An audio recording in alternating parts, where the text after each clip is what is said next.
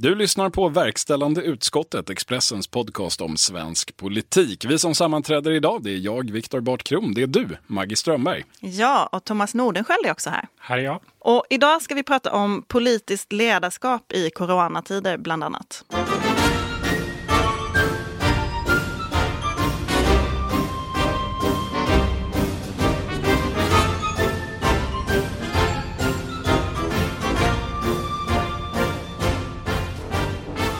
Det här är andra avsnittet av Verkställande utskottet och det blev ju en lite udda tid att starta en podd om svensk politik. Jag trodde att vi skulle ägna den här våren åt att prata om januariavtalets död, om Moderaternas identitetskris och kanske nästa socialdemokratiska partiledare. Ni vet sånt där man brukar prata om. Men det blev Anders Tegnell av alltihop.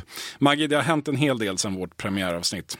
Ja men verkligen. När vi eh, poddade förra onsdagen då var partiledarna precis på väg in på möte hos Stefan Löfven och inte särskilt mycket hade egentligen hänt. Eh, sen dess har det kommit jättemycket politiska förslag. Jag tänkte bara sammanfatta några av dem som har kommit i veckan. Det är ju att eh, regeringen har stoppat eh, eller förbjudit folksamlingar på över 500 personer.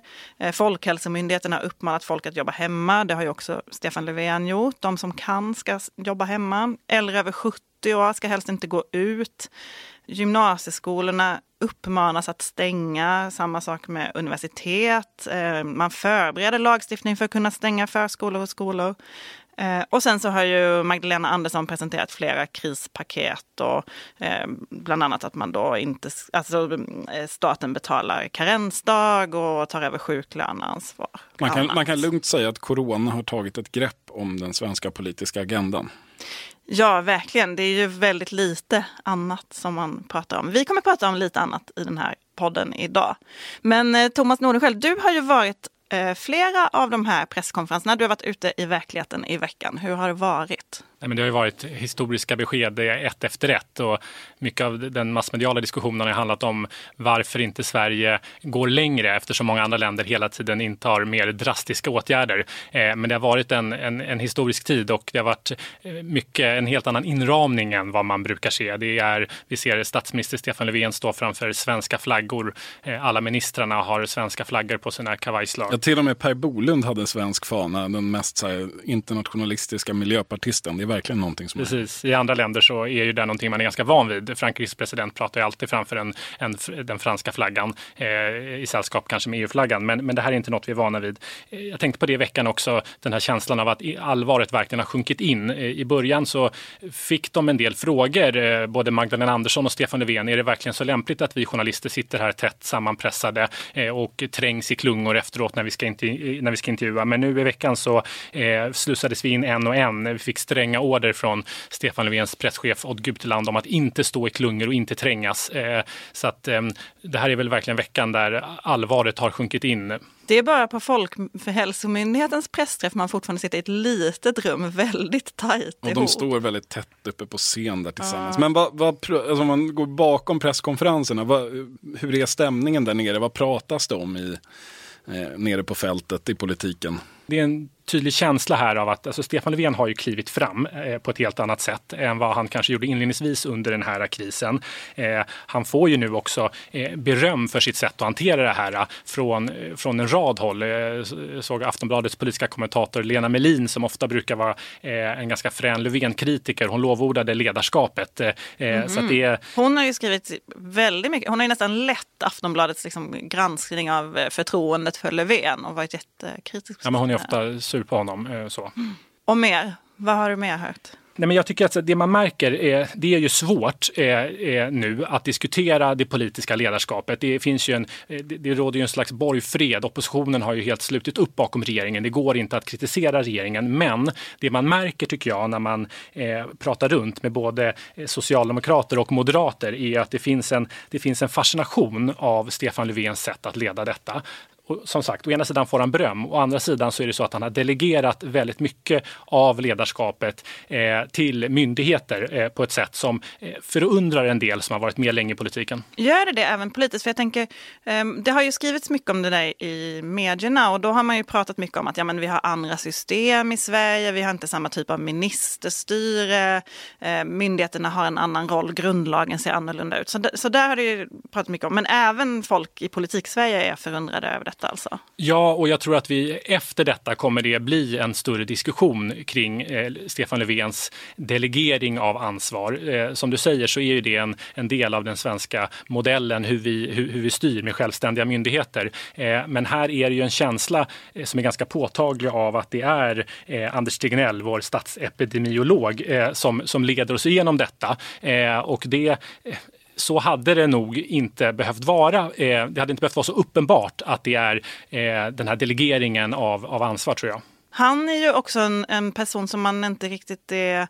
Han har ett sätt att prata som man inte riktigt är van vid. I... Du tänker på Tegnell nu? Ja, ja, alltså det är väl ingen som har missat honom. Han har ju varit eh, överallt. Jag är helt fascinerad av hans närvaro i media. Det, det här är ju det, det, är lite skrämmande för jag undrar hur hinner Kahn ens läsa några rapporter eftersom han är antingen i radio eller tv eller i, tidningstele, i telefon med någon tidning i princip 24 timmar om dygnet. Samtidigt tycker jag det är ganska uppfriskande i dessa tider av kommunikations chefer som står och pratar för företag och myndigheter och eh, medan makthavare kanske helst svarar på mejl. Tegnell är ju verkligen ute och, och mm. talar Han har ju ett sig. ovanligt sätt att prata också. Han pratar ju, han resonerar ju lite fram och tillbaka. Det har ju skapats ganska många missförstånd ja, de senaste veckorna. Nej, men så är det ju och man hör ju det tycker jag att eh, eh, det, jag tror att det delvis är ju han en, en mardröm för, för pressfolket i regeringskansliet eh, som ju har en väldig förkärlek för talepunkter. Eh, han är ju motsatsen. Eh, jag vet inte ens om han har någon riktig pressstab omkring sig. Jo, men det, man ser ju ett gäng eh,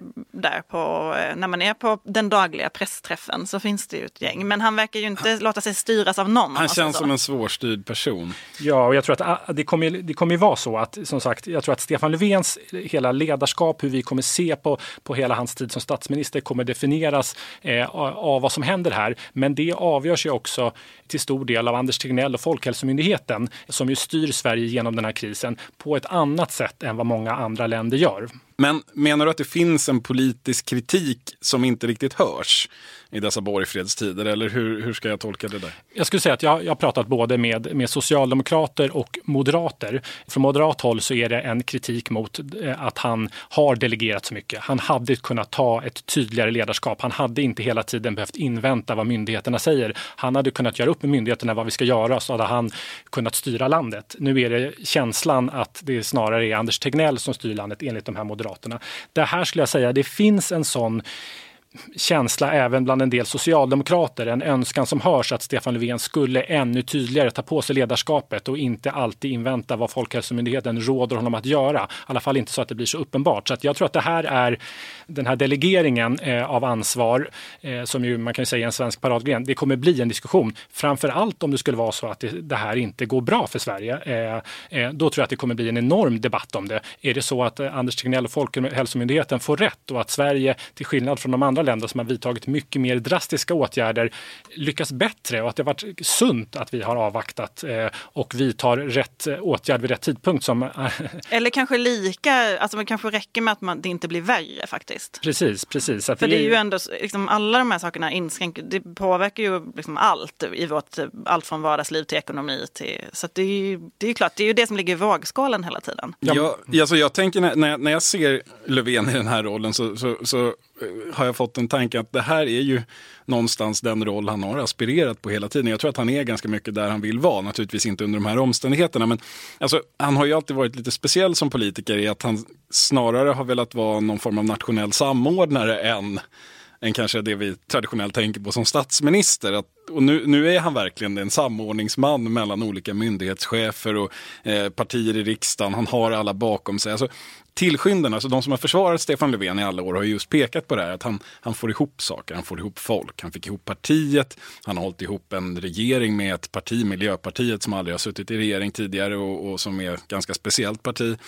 Han har fått till blocköverskridande överenskommelser, han har till slut fått till det här samarbetet över blockgränsen. Han pratar ofta om det en industrikansler ska fixa det. Det, ska, det där med att få ihop olika aktörer eh, som får göra det de är bra på. Det, det, har ju väldigt mycket varit hans politiska budskap, om det nu är hans helt politiskt budskap. För kritikerna har ju tvärtom pekat på, ja men vad är den politiska färdriktningen? Alltså vad, vad är, vad, vart vill vi? Vart är vi på väg? Och där har han ju haft svårt. Och jag tror att det är det som har varit extra svårt det senaste året, när vi har sett att det har varit motvind för Stefan Löfven, är ju att efter det här januariavtalet så har ju någonstans hans samarbetsprojekt gått i mål.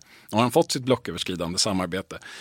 Nu är det det här sällskapsspelet som har dominerat i princip hela hans partiledarskap och inte bara från hans sida naturligtvis, men svensk politik i stort har någonstans klingat av och nu tittar folk, okej, okay, men vad händer nu politiskt? Och där har man haft svårare att se riktningen. Nu däremot. Men samtidigt så det som också har definierat Stefan Löfvens partiledarskap har ju varit kris. Alltså han har ju, det har ju varit kris sen han tillträdde. Dels i partiet men i liksom flera regeringskriser. Alltså redan när han valdes till statsminister första gången med budgeten som föll och sen så migrationskris. Eh, bränderna för 20, sommaren 2018. Alltså det har varit hur mycket kris som helst. Är det normalt Thomas? Att det är så mycket kris? Ja. Ja, nej men alltså jag skulle säga att det för det är också en diskussion som kommer komma här, hur Stefan Löfven har lagt upp sin, eh, hela organisationen kring krishanteringen. Eh, det är ju så att en statsminister hanterar alltid kriser eh, och hans statssekreterare runt omkring honom. Det är det en statsminister gör, men vanligtvis mindre kriser. Men något man kan nämna här som jag också tror att det kommer bli en debatt kring framöver, det är ju Stefan Löfvens beslut som han fattade 2014 direkt när han tillträdde att flytta det här kriskansliet, eh, krishanteringen bort från statsrådsberedningen som ju är Stefan Löfvens departement därifrån han styr. Och så la man det istället på justitiedepartementet. Det här har ju varit, det har varit uppe till diskussion en del. Eh, det som är speciellt och det som en del menar när man pratar med dem, både socialdemokrater och moderater, är just det här som de pekar på att en statsminister och hans medarbetare hanterar små kriser hela tiden. Det händer oförutsedda saker. Eh, men nu när det då är ett väldigt allvarligt läge och vi hamnar i den värsta krisen i modern tid sannolikt, eh, ja, men då flyttas krishanteringen bort och så hamnar det hos en statssekreterare, eh, Elisabeth Backteman som jobbar åt Mikael Damberg. Och det, där, det ska bli intressant att se hur det där, när man utvärderar det där, för jag tror att det i praktiken nog är satt ur spel skulle jag kunna tänka mig och att det egentligen har flyttats tillbaka till Stefan Löfven. För det är bara Stefan Löfven och statsministern som kan peka med hela handen, mm. som kan styra det här läget. Det kan inte skötas från en, en ganska anonym statssekreterare på ett annat departement. Det, det funkar inte så. Det låg under Ygeman innan han var inrikesminister. Då var ju Ann Linde utrikesministern som hade det. Men redan då var det ju väldigt mycket diskussion. Så det handlar inte så mycket kanske om person utan bara om rent så här, var finns man fysiskt? Plus att statsministerns statssekreterare väl ofta är kanske mer mm. erfaren av den här ja, men så, Jag vet inte. Ja, nej, men precis. Jag tror att en del menar också att det här säger någonting om Stefan Stefan Löfvens liksom, person. Att han är ju verkligen ingen, han är ju ingen Göran Persson typ utan han gillar att delegera. Och eh, personer, andra ministrar kan växa. Eh, det finns ju ganska många exempel på starka företrädare som nu kliver fram, Magdalena Andersson och andra. Eh, han är en person som gillar att delegera. Han gör det även nu. Men just kopplat till det här med krishanteringen, där tror jag det kommer bli en, en, en debatt efter detta när detta har lagt sig. Det, vi kan ju kort nämna där att det, det har ju särskilt egentligen de senaste dagarna varit flera eh, fackministrar som kanske just har klivit fram och eh, pekat mer med hela handen än vad statsministern har gjort. Du nämnde Magdalena Andersson som ju verkligen klev in här på det ekonomiska området och eh, började använda sina lador. Vi har Anna Ekström har klivit fram ganska mycket och Lena Hallengren. Är det någon ni har reagerat på särskilt som, som har ja, men båda, stärkt sina offentliga kort här? Eh, båda de två egentligen. Alltså, och Anna Ekström har ju just vid några tillfällen också låtit som en politiker. Alltså, Vilket är intressant eftersom hon ju är tjänsteman i grunden. Ja, och, och ofta känns väldigt eh, korrekt på olika sätt. Men hon, hon höll ju en pressträff där hon ju pratade om det måste ha varit skolstängningar och då hon sa att om det kommer så handlar det i första hand inte om juridiken utan då förutsätter hon, det var väl inte de orden hon använde, men då förutsätter hon i princip att folk kommer göra som regeringen säger. Hon är ju också som vår poddmedlem Torbjörn skrev um, eh, i någon krönika i veckan att hon också var den som har gått ut och sagt att jag tycker att de här argumenten som kommer från eh, Folkhälsomyndigheten är bra och det är de jag tar fasta på. Som att hon, det ändå var hon som fick välja. Det är ju en otroligt spännande twist på alltihopa. Den här slitningen som Torbjörn skrev om och som har varit väldigt uppenbar den senaste veckan. Framförallt mellan då, eh, det politiska ledarskapet och eh, förvaltningens, myndigheternas ledarskap. Om, om det som kommer ut av det är den ultimata kompromissen, nämligen Anna Ekström, ärketjänstemannen ja. som blir politiker och hittar Nej, men... den där balansen som andra har haft svårt att hitta. Sen är ju Lena Hallengren en person som det ofta pratas om internt tycker jag. Alltså hon, hon nämns ofta.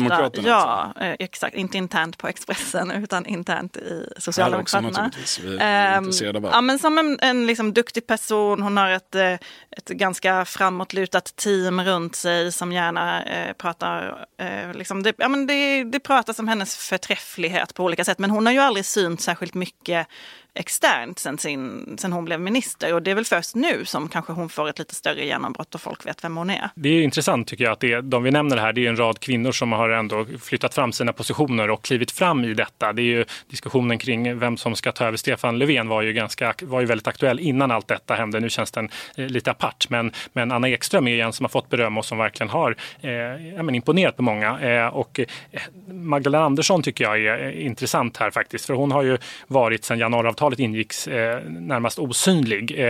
har beskrivits av vissa som politiskt deprimerad. Hon var inte med när det förhandlades fram och sådär. nu har hon klivit fram och eftersom var det här... Hon inte med? Hon var, inte med, hon var med till en början? Hon var med till en början men sen när det slutförhandlades var det Mikael Damberg som, som gjorde det. Eh, så, och har ju varit, från att hon var väldigt, hade en väldigt stark position de första fyra åren i Löfvens regering så har hon inte det på samma sätt nu med det här januarisamarbetet. Eh, hon kommer ju vara nu, eftersom det här är inte bara, eh, ja, men det är inte bara en folkhälsokris utan det är en ekonomisk kris. Hon, hon kommer Ordet vara... rensas ju från gamla eh, käpphästar. Januariavtalet känns kanske inte så hugget i sten som Nej, det är för. Och, och det här apropå ledarskap och som vi var inne på med, med Stefan Löfven och leda och hur, hur mycket ska man låta myndigheterna säga åt en vad man ska göra med Magdalena Andersson och hennes krispaket. Nu är delvis, alltså ekonomisk politik är ju något annat än att hantera en smittspridning men det är ändå så att hon hon överraskade ju många med det här enormt stora räddningskrispaketet. Mm. Eh, eh, Anders Borg pratade om att det behövdes, hennes företrädare, vi måste ta i med 30 miljarder, så blev det 300 miljarder. Nu är en stor del av det lån i och för sig, men det är ändå så att hon tog i, hon gjorde, hon, hon gjorde, hon gjorde vad som krävdes, hon klev fram, hon kommer vara en huvudperson märks framöver. Märks det också på henne, tycker du personligt? Jag vet att du har intervjuat henne flera gånger i veckan. Märks det något skifte? Ja, men jag tycker att hon, hon, jag märkte det redan, jag tyckte man märkte det redan innan detta hände, att hon, någon, eh, eller precis i början eh, när hon framträdde, att hon, det var som att hon, nej men hon, det var som någon eh, jag pratade med sa att oj nu har nog Magdalena Andersson bestämt sig att hon en dag vill ta över, även fast hon avfärdar den frågan. Ja, vi kan i alla fall konstatera det att ministrar som har stärkts i den här coronakrisen i sin ställning i offentligheten. Lena Hallengren, Magdalena Andersson, Anna Ekström. Några som kanske inte är lika framskjutna är ju Mikael Damberg, Anders Ygeman och Ardalan Shekarabi. Som Finns man har pratat om mycket tidigare. Mm. Men, men det är ju svårt att prata om den här typen av frågor. Alltså, Så är det. Vi är ju i ett läge, vi spelar ju in detta onsdag förmiddag. Saker händer ju varje timme känns det som. Och det, det, det är ganska svårt att prata om den här typen av frågor för att det kan upplevas cyniskt eller men samtidigt så märker man ju ändå bland politiker att den här typen av diskussioner, det, är ju det, det pågår ju alltid och även i sådana här lägen. Så är det. Vi kan, vi kan ju konstatera det i alla fall att eh, om vi börjar den här diskussionen i Stefan Löfven, att det som för, hade någon pratat med oss för en månad sedan, vilket vi gjorde, om än inte i poddform, så såg väl de flesta framför sig hur Stefan Löfvens partiledarskap var i någon slags långsam eh, utfasning egentligen. Det, det, skulle inte hända så mycket mer spännande. Det där har ju vänt, eh, vänts upp och ner. Nu står han ju, som du var inne på Thomas, mitt i eh, den prövning som kommer att definiera hela hans statsministerskap och partiledarskap. Och den frågan, frågan om vem som ska ta över är ju inte, känns inte riktigt så aktuell på det sättet. Nej men så är det Eh, och han leder nu landet också i ett samarbete över blockgränsen och det är tydligt tycker jag när man ser hur, hur de här januaripartierna och dess partiledare tidigare inte ville synas på bild. Nu i alla fall Magdalena Andersson och hennes motsvarigheter i, i, i Centerpartiet och Liberalerna. Det är Mats Persson, Liberalerna och Emil Källström i Centerpartiet. De står där eh, och leder landet tillsammans. Det är den känslan man får. Eh, och det har ju på något sätt varit hans stora politiska projekt och det är nog en, en väldig styrka för honom i det här läget att han har det här samarbetet i en svår tid. Jag tänker på under eh, regeringsbildningen som då kändes historisk och eh, som en väldigt definierande tid men nu känns närmast trivial i jämförelse med var vi befinner oss nu. Då pratade ju både Stefan Löfven och Ulf Kristersson, när Annie Lööf ville få dem att börja samarbeta, då pratade ju de väldigt mycket om att vi befinner oss ju inte i, i den typen av kris som skulle eh, vara en anledning till ett samarbete mellan de två stora partierna på varsin sida blockgränsen. Men nu kanske vi gör det och det kan ju också få förändringar. Alltså för Stefan Löfven så har ju det här samarbetet som han fick till var ju en enorm framgång eh, för honom. Eh, det han fick till då med Centerpartiet och Liberalerna, det var ju någonting som Socialdemokraterna suktat efter länge. Problemet var ju det politiska innehållet. Det var januariavtalet som är enormt impopulärt och går mm. emot i princip allt Socialdemokraterna står för. Det finns ju, nu vet vi ännu inte vad, vad som kommer hända med det där januariavtalet, men det finns ju ganska mycket som tyder på att det delvis kommer vara överspelat. De har fått ett annat projekt, något annat att göra. Stefan Löfven Löfven har ju då sitt samarbete som han har drömt om, men kanske eh, med ett annat politiskt projekt, ett annat politiskt innehåll, vilket ju är... Projektet Rädda Sverige. Precis så.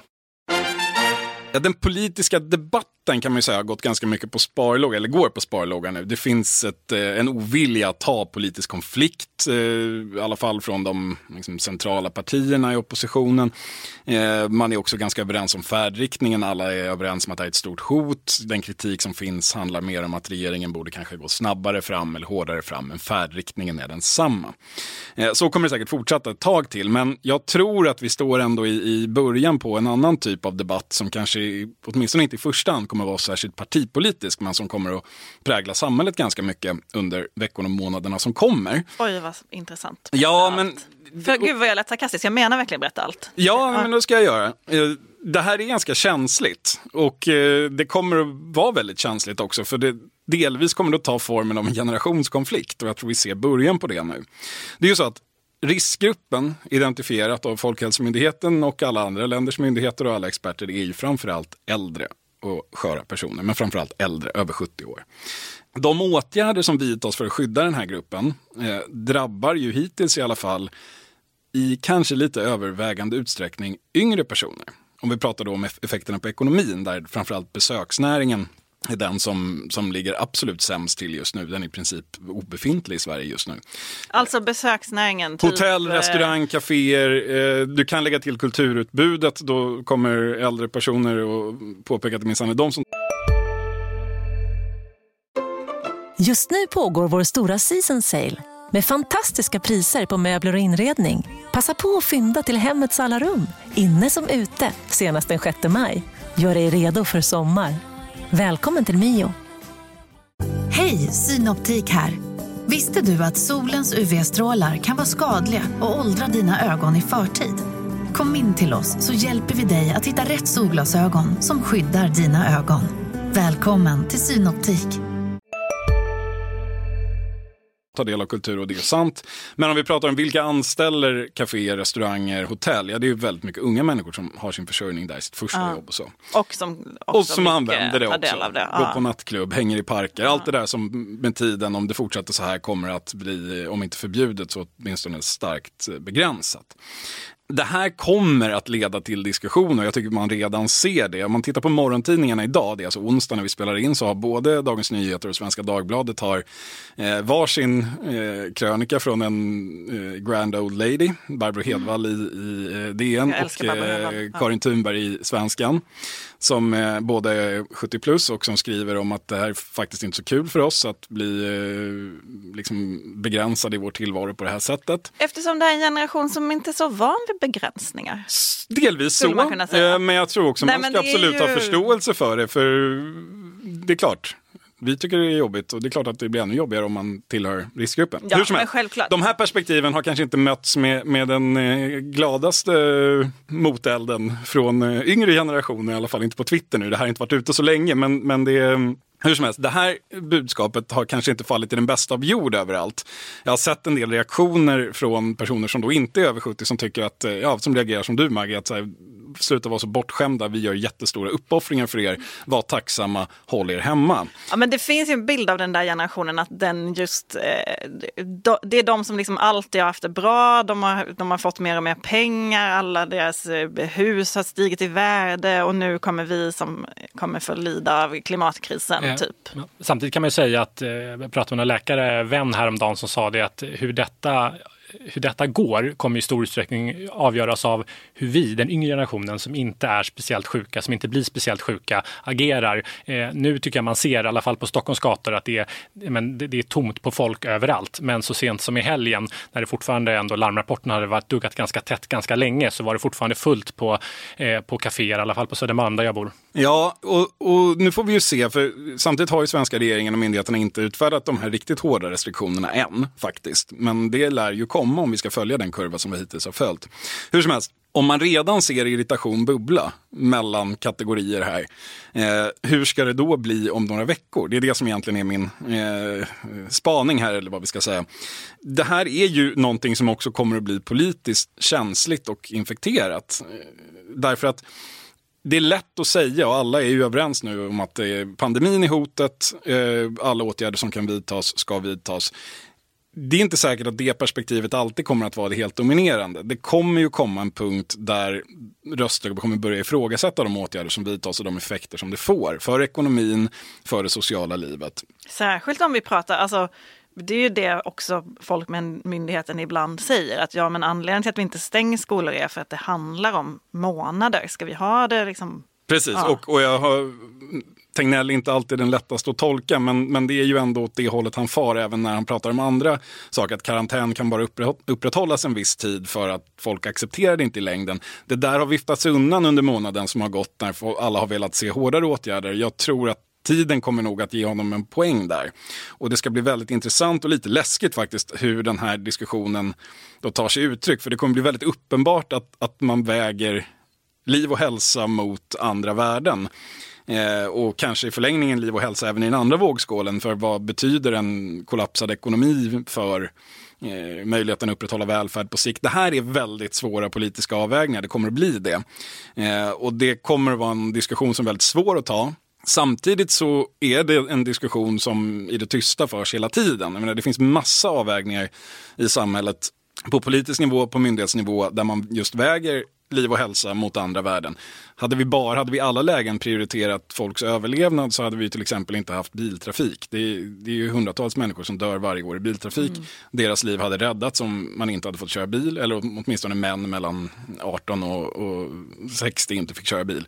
Och sådär. Det finns eh, alkohol säljs fortfarande utan eh, mer restriktioner än att det är ett eh, försäljningsmonopol trots att vi vet att... Eh, Fast man har ju den debatten varje gång, till exempel när man skjuter på öppettid eller när ja, man utökar systemet. Så är det, men det, men det blir alltid väldigt, det blir oftast väldigt indirekt. Mm. Då finns ju en diskussion om att eh, liksom, vad får det här faktiskt för konsekvenser i... Men visst är det så, men här kommer det att bli väldigt mycket mer påtagligt tror jag och just när motsättningen mellan olika grupper tenderar att bli ganska påtaglig. Om vi har, här är riskgruppen och här är de som eh, offrar sig för riskgruppen. Mm. När, det, det, kommer, det kommer att bli en, en, en stor diskussion här. Det, jag... Som, det jag tänker utifrån jag läste också de där artiklarna i morse och vi på Expressen hade ju gjort en artikel där vi intervjuade eh, folk som var 70 plus, bland annat Amelia Adam och tidningsdrottningen som... Just det, ju, det, det ledde till mycket ilskna reaktioner. Ja, för att hon hade varit på gymmet och skulle på något möte och sa att 70 är det nya 50, som att det var mer liksom inställningen som avgjorde det här. Men samtidigt så vet, alltså, det där, jag tänker bara att man ska hålla i minnet ändå att det där är anekdotiska exempel och det är li, liksom folk som är så här, i kändisvärlden lite grann. Det kanske ändå inte är så här allmänt. Fast det är klart, samtidigt så ser man ju att alla ens kompisar är jätteoroliga för sina föräldrar som inte verkar förstå och hur gamla de är. Så är det, men jag menar, det, det där är liksom, det, det, kommer vara många bottnar i det här. Det där, där kommer vara en, där, där yngre är arga för att, för att man är oroliga för, för sina äldre. Men det kommer också finnas en spänning i eh, hur man egentligen ska väga olika risker mot varandra. Både inom kanske äldrekollektivet, men också inom samhället i stort. Som sagt, nu är det fortfarande en ganska teoretisk diskussion, det är lite anekdotiska exempel och det handlar mycket om någonting som, som stundar. Men tänk er själva när våren övergår i försommar och det sociala livet ligger på is, ekonomin står still. Jag, är, jag har en stark känsla av att det kommer att växa ett, eh, ett sentiment i, i den privata och offentliga diskussionen men kommer det vara, det gör ingenting om äldre? I botten kommer ju det att ligga och det är det som gör det här väldigt svårt och väldigt speciellt. Att det kommer bli väldigt påtagligt att varje lättnad av restriktionerna kommer man i princip kunna beräkna vad det kommer att kosta i form av människoliv. Men man kommer fortfarande behöva göra det. Men hur tänker du att man från politiskt håll, att de olika partierna kommer att ställa sig i detta då? Ja, det vet jag inte. Och jag tror att eh, man kommer att hålla det här försöka undvika den typen av diskussioner så länge det överhuvudtaget är möjligt. Men, men det, det kommer i längden inte att gå. Man kommer att behöva liksom väga man gör det ju redan, ska vi säga. Man gör det på massa områden i samhället. Folkhälsomyndigheten gör det uppenbarligen redan inlindat i, i Tegnells olika beskrivningar av Eh, att det är viktigt att sätta in rätt åtgärder vid rätt tillfälle. I det ligger ju också en alternativkostnad såklart. Man hade kanske kunnat rädda några genom att gå in lite tidigare, men man valde att inte göra det för att kanske rädda fler framöver. Men det här är ju en, en, en kris som inte liknar någon annan och som inte heller har en tydlig ideologisk eller politisk botten. Man, man kan ju tänka sig många andra eh, kriser eller katastrofer. Eh, terrordåd, en kärnkraftsolycka till exempel, där det finns direkt anspelar på olika eh, politiska ståndpunkter och där man kan eh, Eh, utnyttjar politiskt. Eh, det som gör det här svårläst och, och, och, och se också vad det, vad det här kommer ta vägen politiskt och vad det blir för debatter av det är ju för att det just inte finns någon sån tydlig botten i detta utan jag tror snarare då så kommer det handla om eh, politiskt ledarskap till exempel. Ja, nej, det är nog svårt att hitta eh, några partipolitiska skillnader i det här. Det är det nu, det kommer att vara det framöver också. Det är inte helt uppenbart eh, att det finns några ideologiska motsättningar heller. Men, men eh, nog är det så att det är väldigt svåra avvägningar som samhället står inför. Och då återkommer vi till det där med ledarskap. Att eh, någon kommer verkligen behöva förklara pedagogiskt och ta samhället i handen genom det här, nästan oavsett vilken vändning det tar, för att Eh, Eh, det här för att få med alla på tåget. I eftermiddag så kommer ju, alltså det är ju fortfarande onsdag som jag sagt några gånger, i eftermiddag så ska ju kungen och Stefan Löfven hålla tal tillsammans, vilket ju är eh, på, på Stockholms slott. Eh, vilket ju också är en helt historiskt unik händelse. Och det som de två har gemensamt lite i sitt sina roller är ju att de ibland får kritik för hur de eh, pratar och kommunicerar. Men just i händelse av kris väldigt ofta Eh, tvärtom får mycket beröm. Kungen fick ju det efter tsunamin eh, och händelserna i Thailand och han ju pratade själv om sin pappa när hans pappa hade dött. Alltså när kungens pappa hade dött. Um, och, och Löfven har ju flera gånger också just när saker verkligen står på sin spets, både i, när det har gällt regeringsfrågan men också i andra sammanhang efter terrorattentatet på Drottninggatan till exempel. Då har ju han klivit fram verkligen som den här personen som har kunnat prata till folket. Men hans, en av hans stora kvaliteter som man ju hör även hans politiska motståndare säga är ju att han, har, han är förtroendeingivande eh, och han är någon som folk tycker är schysst. Så. Eh, och det tror jag i, ett, i en sån här händelse av, ett, eh, av en allvarlig kris så, så, är, så är de liksom dragen i en, i en, eh, i en tillgång. Jag skulle ju egentligen varit på väg till eh, Örebro och Moderaternas Sverigemöte just nu som ställdes in. Gud vad tråkigt. Ja, nu ska det bli ett, eh, ett eh, digitalt möte istället på fredag har de sagt. Världens största Google Hangout med De ska ha moderater. panelsamtal och sen så ska de ha um, Ulf Kristersson ska hålla tal. Men det är, ju, det är ju väldigt mycket som ställs in nu för alla människor men politiken har ju just den här typen av stora eh, evenemang. Och så tänkte jag lite på så här, vad betyder ett inställt Sverigemöte egentligen? Har ni varit på Sverigemöte? Oh ja. Åtskilliga. Ja, de kan ju vara, det är ju ett kommuner och region heter det väl nu för tiden, möte. De är, det tas ju inte så mycket tunga beslut där, de är ju ofta till för så lite pepp Ja, det är ju en jättestor social aktivitet egentligen för eh, kommunpolitiker. För att känna att, att liksom man är moderat och det är det här vi tror på. Det ska bli intressant att höra Ulf Kristerssons tal. Det är ju att vara opposition i, det här läget är ju väldigt svårt. Eh, eh, och det tycker jag man märker också när man pratar med folk i hans närhet att det är ganska frustrerat. Även om man är kritiska mot saker som regeringen gör eller framförallt inte gör så kan man inte säga det. Eh, Nej, och det finns säkert ett jättestort behov, tänker jag också, hos liksom alla politiker i landet att på något sätt få samlas nu och utbyta erfarenheter. För det här påverkar ju på alla nivåer verkligen. Men de där kommunmötena brukar ju annars vara för en politikreporter det perfekta läget att stämma av så stämningar i ett parti. Hur mår det här partiet egentligen? För det kan man ju verkligen känna på ett kommunalråd någonstans ute i landet. Om Gud. de är nöjda, då är det bra. Anna Kinberg Batra behövde ju hålla Sverigemöte mitt när hon var som mest kritiserad. Det var då hon höll ett av sina starkaste tal som han, där hon pratade om den här fotbollsmatchen Sverige-Tyskland. Ni vet den som eh, vände i...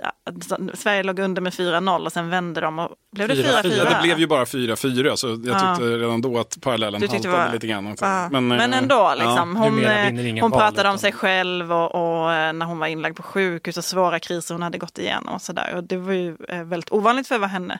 Fredrik, på Fredrik Reinfeldts tid var ju de här Sverigemötena ofta liksom som en stor rockkonsert där alla kom dit för att bara få se honom kändes det som ibland. Men jag kollade i alla fall på eh, hur det är med liksom de andra stora politikevenemangen. Alltså en del som ska hända i vår kan ju ändå spela stor roll. LO ska ju byta ordförande till exempel. Just det. Pratade med deras presstjänst i morse som sa att om de nu inte kan ha något möte, de brukar ha 400 ombud ungefär, så det kan ju mycket väl bli så att de inte kan ses. Men då kommer man ändå kunna byta ordförande eller liksom ta det beslutet i något representantskap eller något lite mindre sammanhang. Så det verkar bli av. Vänsterpartiet har, kunde inte riktigt ge något besked. De vet inte. De ska, de ska ha, ha kongress i maj. Ja. ja. Mm. Och de, där verkar det ändå vara så att enligt stadgarna eh, att ombuden måste välja. Eller det, det sa prästisen jag pratade med, men det lät också lite osäkert. Ja, vi spekulerade på Twitter om det här, eller jag gjorde, eh, om det här nu skulle betyda att Jonas Sjöstedt eh, trots allt fick sitta kvar. Och, och det fick svar från honom själv att det det hade han tänkt på, det kunde väl vara lite trevligt. Så, han vill inte. Han, han, Nooshi Dadgostar var nära, men det blev inte något. Oj, han kanske inte kommer till Vietnam ändå i det här läget. Nej. Men båda de här evenemangen, både LOs, eh, LOs kongress och Vänsterpartiets är ju jätteviktiga för svensk politik i stort. Och innan allt det här inträffade så, eh, ja, men så såg man ju, beskrev man ju LO-kongressen och valet av ny ordförande och den här striden internt inom LO som kanske det mest viktiga avgörande som händer i svensk politik i år. Ja. Eh, och även Vänsterpartiets val av De ska ju ta, ny, ta nytt partiprogram också som ju har varit en stor sak internt. I Vänsterpartiet? Ja, det ska göras nu.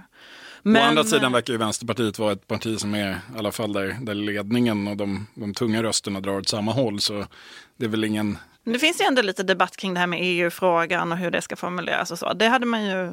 Ja, som kanske är långsiktigt där. intressant, absolut. Men på kort sikt så, så Partiledarfrågan är det inte så att strategin hänger i... Nej, absolut i luften. Almedalen ringde jag också. Jag vet att det är många som vill veta. Ska man åka till Almedalen eller inte? Kommer det, det bli, något? bli något? Eh, de har inte fattat beslut än. De ska ses imorgon. Eventuellt kommer ett beslut då. Vilka men, är de? Eh, nu pratade jag med ordförande i... Alltså, det, det, det finns ju en slags Almedalsorganisation där politiker, där varje parti har en representant.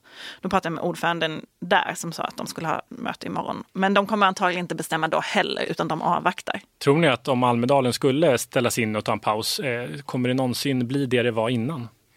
Det har ju varit verkligen en nedgång i vilket fall, känner man väldigt tydligt. Både det mediala intresset och från partiledarna. Jag tror absolut att det kommer tillbaka, men det kanske är så att det här blir den utlösande faktorn för att eh, göra om koncept, eller det blir ett tacksamt tillfälle kanske att, att göra om konceptet till att kanske korta veckan något, till att kanske tänka om eh, kring vissa saker. Eh, det där har ju börjat ske organiskt redan innan, att eh, även eh, mediebevakningen har dragits ner eh, till att omfatta kanske fem, sex dagar snarare än åtta väldigt få andra aktörer på plats mer än, än fyra, fem dagar. Så det är väl möjligt att det kommer tillbaka som en annan och kanske lite mera komprimerad vecka, skulle jag gissa. För det här handlar ju inte bara om, alltså man kan ju tänka sig att Almedalsveckan genomförs i teorin. Det vill säga, är läget lugnt och eh, partiledarna har möjlighet att hålla ett tal på bästa sändningstid i Sveriges Television, vi ska komma ihåg att det är ju ändå en ganska central sak i veckan, så kommer man eh, förmodligen vilja ta chansen att göra det. Men alla de organisationer, företag, och sånt som utgör merparten av besökarna på Almedalsveckan, de måste ju fatta sina beslut nu. Och jag har väldigt svårt att tro att man tänker ta den ekonomiska risken. Mm. Det, är, det är ju så otroligt mycket pengar i omlopp, även för, för liksom eh, hotell och restauranger där. Och det kommer ju påverka Visby väldigt mycket ändå. Oh ja. Det är ju det ena, allting som ställs in. Eh, sen är det ju allting som vi inte pratar om eh, nu. Alltså alla frågor. Vi har pratat om januariavtalet som liksom inte längre diskuteras. Vem som ska leda Socialdemokraterna.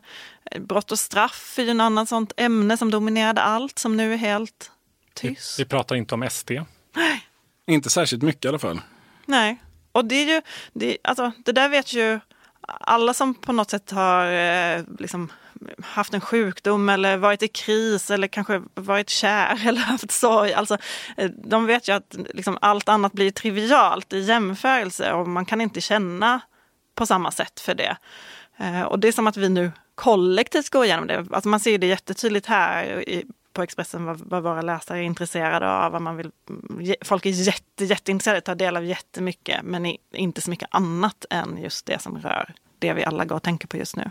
Samtidigt så kommer ju, alltså, jag tror ju ändå att allting uppnår någon form av normalitet, även om det är onormalt. Och så måste det bli, även med eh, den här pandemin på lite sikt. Det kan handla om veckor eller någon månad kanske. Men det går, alltså samhället fort, fortsätter ju. Människor eh, har en vardag även om den ser annorlunda ut där det kommer att hända saker. Det kommer att inträffa brott. Det kommer att eh, vara, eh, även om det är mindre saker som händer, det är ingen sport som händer till exempel eller inga konserter. Men, men givetvis så kommer resten av politiken att smyga sig på eftersom samhället ändå i någon mening pågår.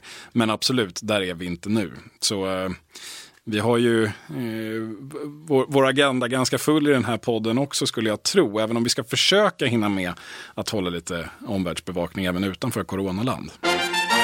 Ett sammanträde i verkställande utskottet eh, innehåller ju naturligtvis punkten övriga frågor oavsett världsläget. Eh, det får idag bli något av en uppsamling för politiska ämnen, eller halvpolitiska ämnen som, som eh, kanske inte riktigt förtjänade den stora uppmärksamheten.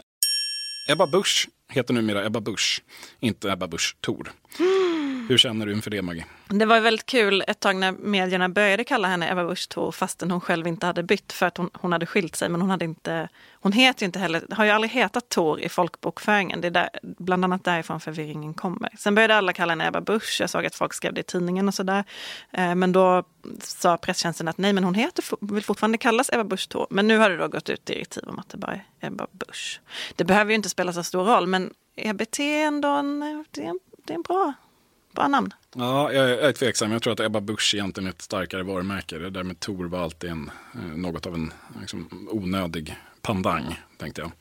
Vad tror du, Thomas? Nej, men jag vet inte. Det var bara du inte... behöver inte ha en åsikt om det. Nej. Nej, eh, vi, vi, vi, kan gå vidare. Maggie, en gammal skolkompis till dig har hamnat i rampljuset på ett oväntat sätt. Mm. Henrik Sjöström. Vi gick i högstadiet ihop, Limhamn, Bergaskolan. Mm, han var pressekreterare i Moderaterna mm, under en åt, tid. Åt eh, Kent Persson var han eh, pressekreterare. Gamla partisekreteraren, ja. Sen lämnade han politiken eh, och offentligheten, trodde han, för pappersindustrin. Mm. Men nu har han blivit den som eh, alla eh, toalettpappershamstrare kan hålla i handen. Han twittrar liksom, både om eh, att toalettpappret inte är slut, man behöver inte bunkra, bilder på lastbilarna som kör ut toalettpapper, men också lite handfasta tips om att man inte ska spola ner hushållspapper i toaletten. Ur asken i elden från Moderaternas kris 2014 till toalettpappersindustrin 2020. Vi fortsätter följa Henrik Sjöströms öden och äventyr. Ja, vi har ju en sak som hade blivit stor, i alla fall i den här podden om det inte hade varit för världsläget. På fredag börjar Let's Dance och Jan Björklund är med. Jag känner att hans... Eh, visst, folk tittar mer på tv, men det är väldigt dålig tajming ändå. Men är det här redan inspelat? Eller är det... Nej, Nej jag tror inte det. Det är, nu va? Ja. Men det kommer, man får väl liksom tänka så här, ja, men även under krig behöver folk ha nöjen. Jag vet inte riktigt hur jo, han ska men motivera. Kanske, alltså, jag, jag, om jag var Jan Björklund så hade jag nog ändå känt att tajmingen blev lite olycklig. För han, hans roll i offentligheten är ju ändå, alla känner honom som en politiker. I ett allvarligt nationellt krisläge jag tror att han hade tackat nej om han hade vetat hur det hade sett ut i övrigt. Han är ju nu också ambassadör. I, Nej, men han eller? Är, jag vet inte om han är det, för jag försökte kolla upp det i Italien av, av alla, alla ställen. ställen. men det, som... Eh, det rapporterades ju om att han skulle bli, men sen har jag faktiskt inte kunnat hitta någon bekräftelse på det. Och inte heller att han själv har pratat om det. Så jag vet inte om det bara var en... Det blev det här istället. Vi får se hur det går. Ja, det var allt för den här veckan. Du har lyssnat på Verkställande utskottet, Expressens podcast om svensk politik med mig, Viktor Bartkron, med Maggie Strömberg och med Thomas Nordenskjöld. Och vi hörs eh, förhoppningsvis på onsdag. Det gör vi.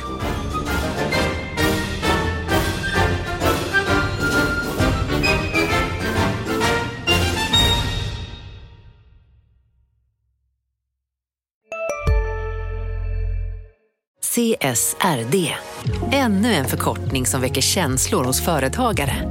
Men lugn, våra rådgivare här på PWC har koll på det som din verksamhet berörs av. Från hållbarhetslösningar och nya regelverk till affärsutveckling och ansvarsfulla AI-strategier. Välkommen till PWC.